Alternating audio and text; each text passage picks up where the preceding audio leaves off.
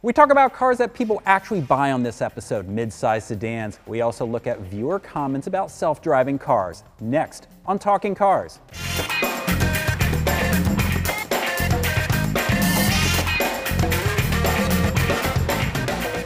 Hi everybody, welcome to Talking Cars with Consumer Reports. I'm Tom Mutchler. I'm Jake Fisher. I'm Gabe Shenhar. You know, it's easy to get lost in the discussions of uh, luxury SUVs and fast sports cars and Tesla, Tesla, Tesla. You know, there's a lot of there's a lot of ordinary cars that we drive. And actually, you know, like a good hamburger, I find that a good family sedan is, is satisfying in a way. It's a challenge for an automaker to make something efficient, roomy, reliable, and affordable all at once. And we have two new family sedans parked behind us, don't we, Gabe? Yeah, we have a Chevy Malibu and we have a Kia Optima. And uh, these uh, family cars, or I don't know, call them mid-size sedans, because last time I saw a family in a sedan was really 20 years ago, I think. Uh, I think there is some some unwritten Everyone's law that SUVs, you have to have an SUV if you have a family. But anyway, um, uh, a few years ago, I think the Ford Fusion started this move towards a stylish uh, family sedan, mid-size sedan, um, and now um, you know, and the Kia Optima and the Chevy Malibu really look like they're really styl- stylish. They have a silhouette of a coupe. They um, they uh, are nice cars, totally competitive, roomy inside. Um, they don't drive uh, in a totally boring way, and um, I- I think that's, I think they're very, that's faint praise. Yeah, I think they're very appealing.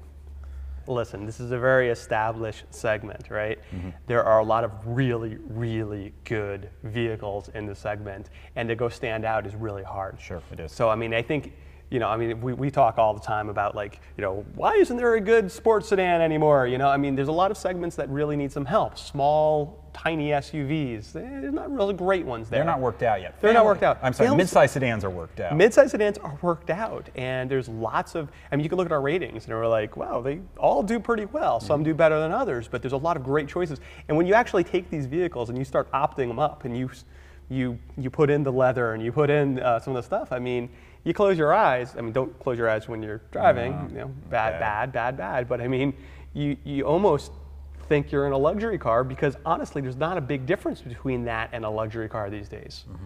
No, actually, I'm glad you brought up the Ford Fusion because that is a car that very clearly blurs the lines between, you know, mundane family sedan and a luxury sedan because you know it rides so well, it handles so well, it looks really good. You can get a whole ton of equipment on it, and Yeah, you close your eyes, which you shouldn't again, do. shouldn't do. you kind of feel like you're in an Audi or something. Well, and, and, and, and to that point, it also kind of explains a little bit of the problems that Lincoln has because Lincoln has the, you know, they take their, you know, the, M, the MKZ and they, they, they take these, these vehicles and they try to make a luxury version of it and they just become pretty much redundant, you know, because the, the mainstream vehicles are so Right. good. Actually, the bigger threat uh, is that you mess it up. You know, it, it's, it's easy to take the, the, the mass market car and kind of make a mess out of it for the luxury Right. car. That happened with the Ford Escape going to the MKC. Sure. The MKC does not drive as well as its mass market cousin.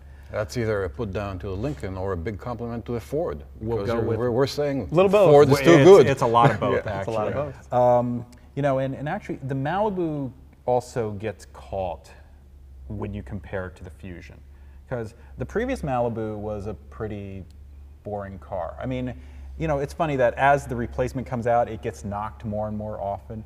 But you know, we actually liked the Malibu because it was really quiet, it rode really well. Yeah, it was boring. The fuel economy was uh, behind par, and rear seat room really wasn't big. And they made some tweaks to the styling and some tweaks to the rear seat room that were just token. They, they made the improvements that they needed to do. So like, uh, you're exactly right. Malibu kind of stood out. It's very, very quiet, which is something that, you know, when you're driving a vehicle for a long time or you own a car for a while, it makes a big difference, that quietness.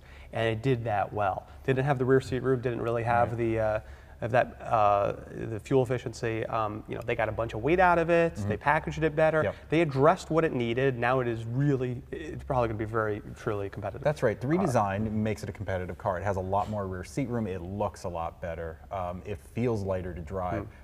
The problem, though, is that I think we'd be applauding the Malibu much more than we are if the Fusion hadn't done this three or four years ago.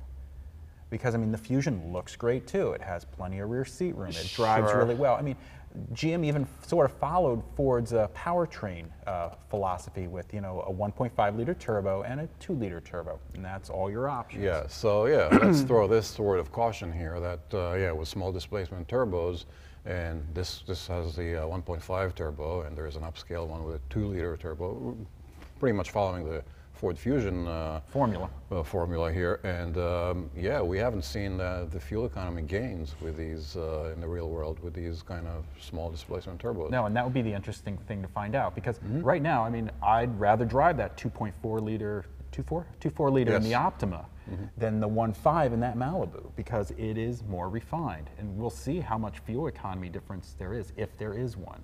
We'll see indeed. I mean, that Optima is a very pleasing car. It you is, Know? There's yeah. a lot of Audi. I mean, they they cribbed designers from from Volkswagen Audi Group. Uh, there's a lot of Audi feel to it. You feel like you've bought something that's more expensive than what you actually. Right, even though uh, you can hardly tell the difference between the, you know, from the exterior between this one, the previous generation Right. Optima, but the previous generation was all about style, but they didn't really work out the suspension, ride Mm-hmm. handling were very unrefined, and here in this generation, they really kind of like honed it in. Yeah, the ride is more composed. There is more rear seat room.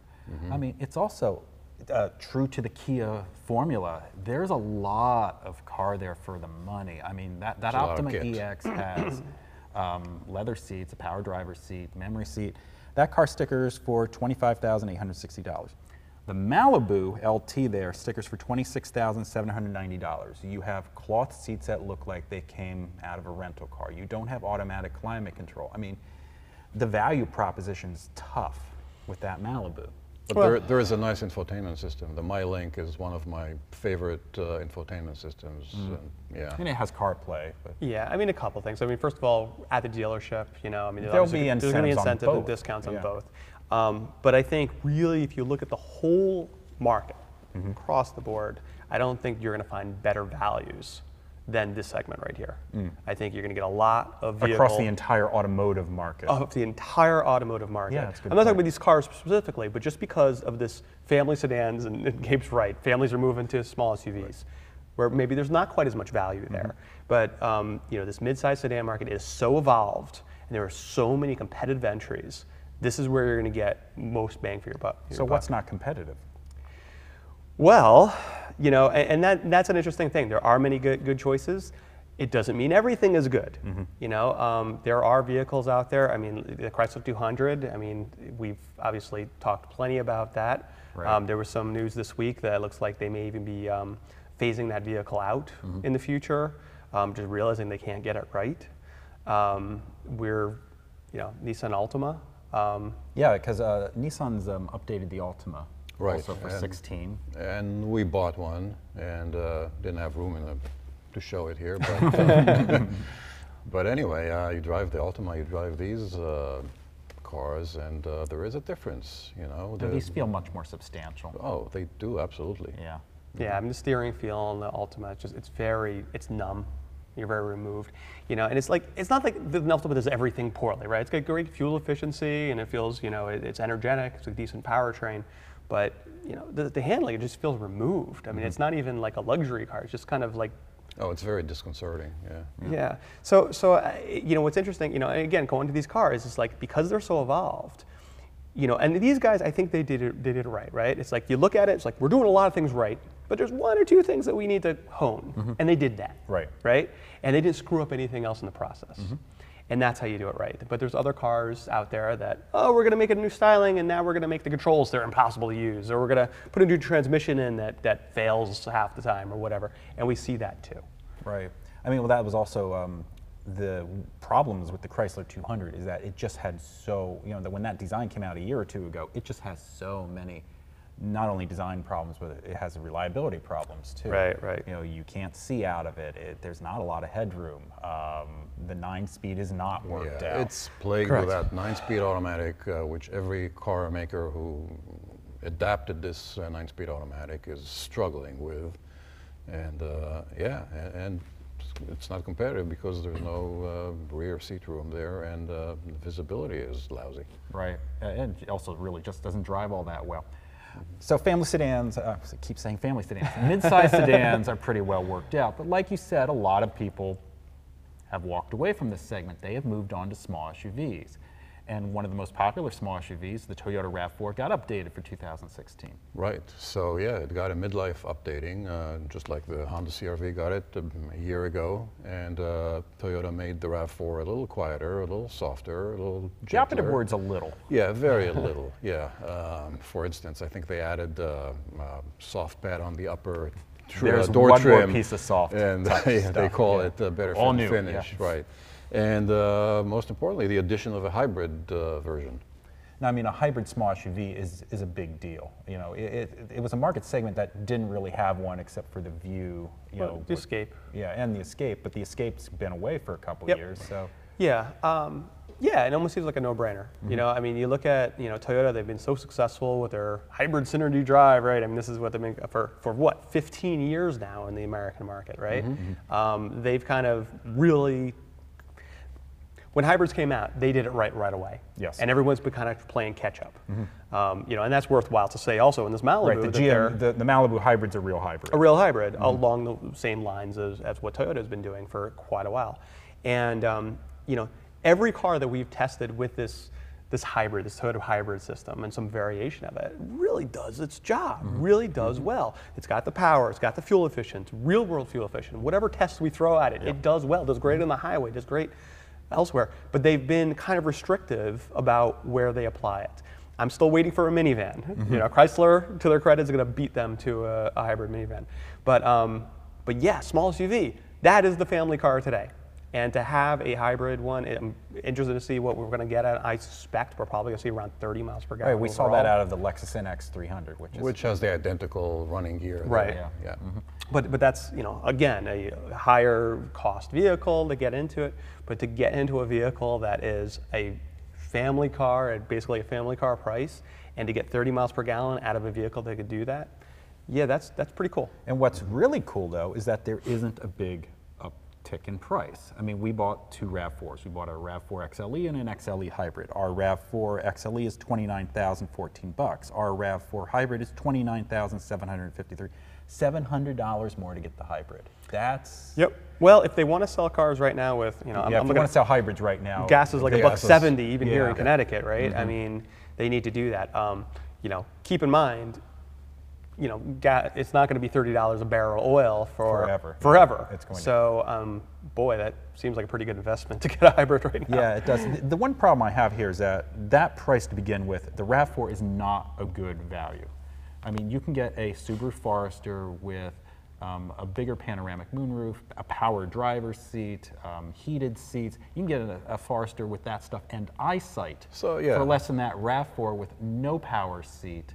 Um, you know, right, you're talking about no heated yeah. seats. You're talking equipment levels more than value, which is more than Well, that. I think you to an know, awful cost lot of ownership people. and. Uh, well, I think to a lot of people, equipment levels. Uh, Toyota's being cheap with equipment. Yeah, I mean, it looks a little plain inside. I mean, uh, but you know, uh, they give you to counter those things. It gives you automatic climate control, sunroof, uh, power liftgate. I mean, I'd take the power seat and lumbar support over the uh, power liftgate, of course. Mm-hmm. I mean, a Mazda CX-5 is the same thing. I've got a power, dri- you know, I can get a CX-5 touring with a power driver seat, blind spot monitoring for, for less than this RAV4. Yeah. Well, it's you know, Toyota feels like it can do whatever it wants. It, it's such Well, a giant. It, it, again, it comes down to you know when you're at the dealership. It comes down to you know when you actually price and see what these things are going out the door for. So um, you know it's all demand. It's all of that. So this stuff's going to move around. You know, I mean, we're talking MSRP. That's not exactly what the the actual transactional price is. Um, right now, yeah, I mean that Forester's got a lot going for it for sure. And the CX-5, if you want something that's fun to drive, that owns it. That Right. owns it in this market. Um, you know, for something that's going to be reliable and, and, and, and also be fun to drive. Um, you know, but uh, you know, th- th- it is an evolving market. You look at that small SUV market again. Talking about value, I mean, there's a lot of value there too, and it's catching up. And these cars are now in their these SUVs, whatever. I mean, they're their third generations, fourth Sure, they're mature products. They're Actually, mature products. uh, evolving is a great theme here because uh, the RAV4, uh, it used to be 20 years ago, it used to be like a kind of like a GTI type of a, an SUV, really sporty and, and edgy. And Mm-hmm. now it's kind of it's gotten mainstream. It's you can pretty much describe it as the uh, Toyota Camry of uh, small SUVs. Sure, which isn't a bad thing. Yeah, not a it's, bad a, thing, it's a Camry wagon Exactly. of today. Yeah, that's right. It's very appealing, very uh, well-rounded, does everything well. You know, may not excite you though. No, no, I, I, it doesn't. This is our boring episode, basically. We're going to be talking about boring cars that people actually buy. That's right. That's what we That's decided. right. Uh, let's get to some reader McLaren. comments. Questions about That's right. That's right. Next episode's all McLaren, the McLaren Lamborghini Maserati. That's what I was hoping next. Uh, let's get to some reader comments. Uh, Ryan asks, uh, the last show we talked about, um, should a father keep his old Volvo S80 for his son, or should he get a new car? Mm-hmm. Uh, this comment is, why not just buy Volvo Dad's son? Dri- why not just get buy Volvo Dad's son driving lessons instead of a car? Forget the countless safety features we all buy as insurance nowadays. How about improving the driver first? Ooh, I, I like this guy. I like this guy. I don't like him at all. No, here- here's the thing. honest. Here's the thing. You can do both. And his point is good. Being a better driver and having some driving training is huge because it's one thing to protect you in the accident, the other thing is to avoid the accident. But knocking safety equipment is wrong. I'm. I'm Well- I no, have no, no, I, I'm, I'm with have you. no I'm with you. excuses. And I like, I I'm- like part of. Let me, let me, let me say, I like part of it. I All like right. what he's getting at. Look, I mean, we we we, we run a, a teen school here. Mm-hmm. I mean, it is just so eye-opening what you can do with with half a day of training Right. to get someone to know how to press the brakes all the way down and hold it down and, and not lift off when the ABS goes on and what that means. It's hugely important. That said, the safety stuff is really important mm-hmm. too. So I would say do both, but I think to his point, you know, to have the conversation about what car your teen should drive or what car is safe without having the conversation of how to drive to avoid this accident is is, is something that, you know, worthy that he brings up. Mm-hmm. Yeah, there's no question. Car control is crucial, and uh, and I'm a believer of it just as much as Jake. I mean, in fact, I took my son to drive in the snow in an empty parking lot the other day, and uh, yeah, but you can be the best driver uh, in the world. You're not immune from the occasional distraction, or the the uh, Fatigue fatigue, or, the, the making human error Or, Yeah. or of some getting sort. sideswiped Yeah, by ex- someone that you did, you know, I mean, look, you get rear-ended. I mean, you can't always avoid a rear-ended crash. Exactly. So these, these features have value, definitely have value. And there's no indication that distraction is going away. No, no, I don't think there is.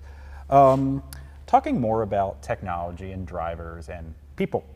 Um, let's see. Self driving cars will be safer. If I'm driving on the highway and feel tired and fatigued, am I just going to let the car take over? Probably not, because I'm more likely to fall asleep behind the wheel. This is just a gimmick from the auto industry, and I will avoid self driving cars like the plague.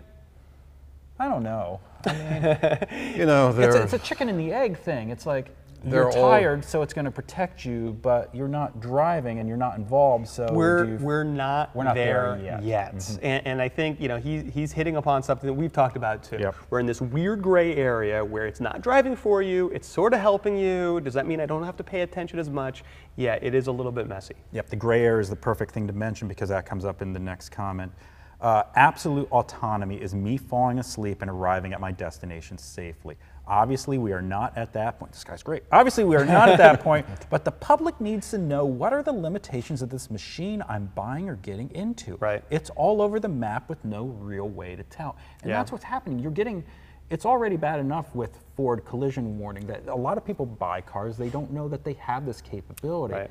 And now you're talking about cars that steer themselves, cars that control Or the throttle. And sort brake. of do. Sort of do in certain Yeah. situations. there is so much confusion out there. I mean, i i- lane departure warning, lane keep assist. Uh, there is such a, a conglomerate of, of uh, acronyms out there f- floating, and nobody really does a good job of explaining it. Um, but we will. Yeah, I mean, w- it, well, I mean, this also comes to mind with Tesla, because Tesla keeps coming out with these beta systems that are super advanced technology. Uh, your car just one day you wake up, the car has, oh, it's got a new feature. Now it steers itself. Yeah. Oh, the car now will come. In, it, it has summon mode on it. The car will come to me. Uh, it's sort of documented through the It's- operating menu in it, and it's so. But it's like you have this whole suite of technology that's not well explained, and the limitations are very nebulous. Yeah, exactly. I mean, look, it, it's very difficult to figure out what these things do, what they're promised to do. Um, our car got, got an update, right? Our, our- our Tesla, it, before it had autopilot, still has autopilot. It's not an autopilot system. Right. Okay. Uh, we've talked a lot about that. Um, it says that auto parks. Um, they kind of promised it like, oh, I get out of the car, I hit a button, and it goes parks itself. It doesn't really do that. Mm-hmm. You know, it, it kind of is a kind of a rudimentary remote, remote control car. Right. We've been playing with ourselves. Um, it does have a parking feature, but you have to be in the car to do that. But it's not really clear. And, and, and the more this technology comes down, it's getting to be like we were just talking about this before about electronics, right? Mm-hmm. You have a, we all have smartphones, right?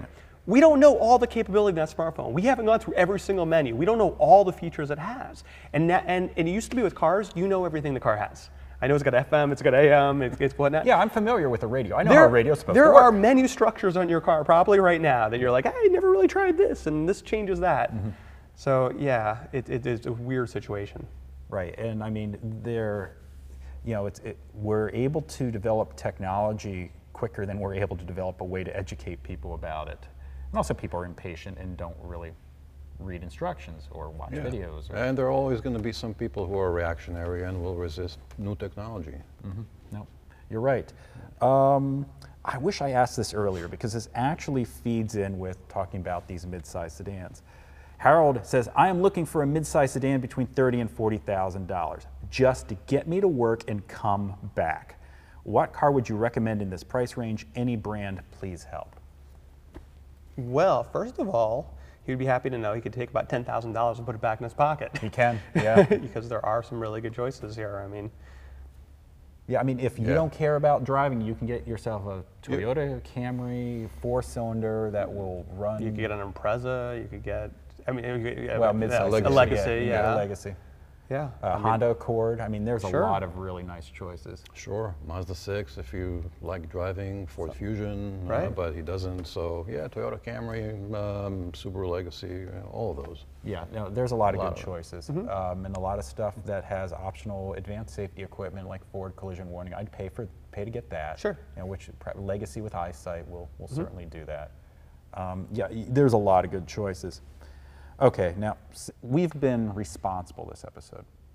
Okay, we have Can we talked- stop? yes. Well, no, we're not going to stop the episode, but, but just just as dessert, we have this question. Okay, guys, totally unrelated question. ND Miata, which is the current generation car, FRS BRZ S2000 or MR2 Spider? Yeah, I see how you look at me with the MR2. I do thing. because that was like one of your favorite cars you've ever tested. Yes, I still have my first generation MR2 in my garage. Um, that's a tough one. I mean, my the MR2 Spider.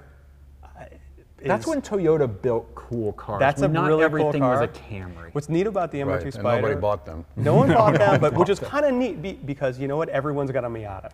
You know, You're right. Because that, you know, so. But a mid-engine car, mid-engine absolutely car. no luggage space whatsoever. bah, he didn't ask about that. No, he didn't. I also am a big fan of early S2000s. You know, the one with the two liter that goes Mm. You want to the peaky 9,000 R- one. You want the peaky one that goes Yeah. Mm-hmm. from 6 to 9,000 R- RPM on the other side of cams. Oh, it's so good. So um, that thing rides really bad. So it depends on what you're after. But, um, But those two cars are much more rare than a Miata. So Exactly. It's a, it's a special, Yep. kind of a special piece. Well, I think we need to ask him if he needs uh, to, mm, a rag top. Mm. And if not, then uh, the FRS, BRZ are, are pretty serious driver's cars. They had reliability problems for a while, but they've worked out. Yeah, I think they worked that out. Yeah. Uh, but uh, you know, if you're, uh, it de- really depends what you want from the car. I mean, if you don't have a track in your backyard and you just want to have fun on the road, then I think with a GTI or a Ford Focus ST, you which might are not on the list. Not on the list, but let's expand the choices here. Mm. Uh, I think uh, that the readily available power of the turbo is, is, has a lot of value over these high revving kind of um, small displacements. Sure, maybe. Uh, as, as, is, as always on the internet, the answer to the correct answer to this question is Miata. right. It is always Miata. Uh, my choice here would be the last generation Miata, the NC, the 2006 to 2015 Miata. I mean, you can get a nice Grand Touring for about 15,000 bucks. Uh, you're going to get one. We've talked about this before. You can find one with low miles. It's fun to drive. It gives up a little bit of sharpness compared to the current car, but not a lot. Miata is always the answer. Miata is- That's right. That's Miata it. is always the answer. Look, I mean, it- true. It's it's an amazing car. The it's other a great thing car, is, but you know but- what? but Honestly, again, you're not going to go wrong with any of these cars. These You're all fun. These You're all unique cars. Right. They're all going to be a blast. That's going to wrap it up for this episode of Talking Cars. As always, we thank you for listening. We'll see you next time.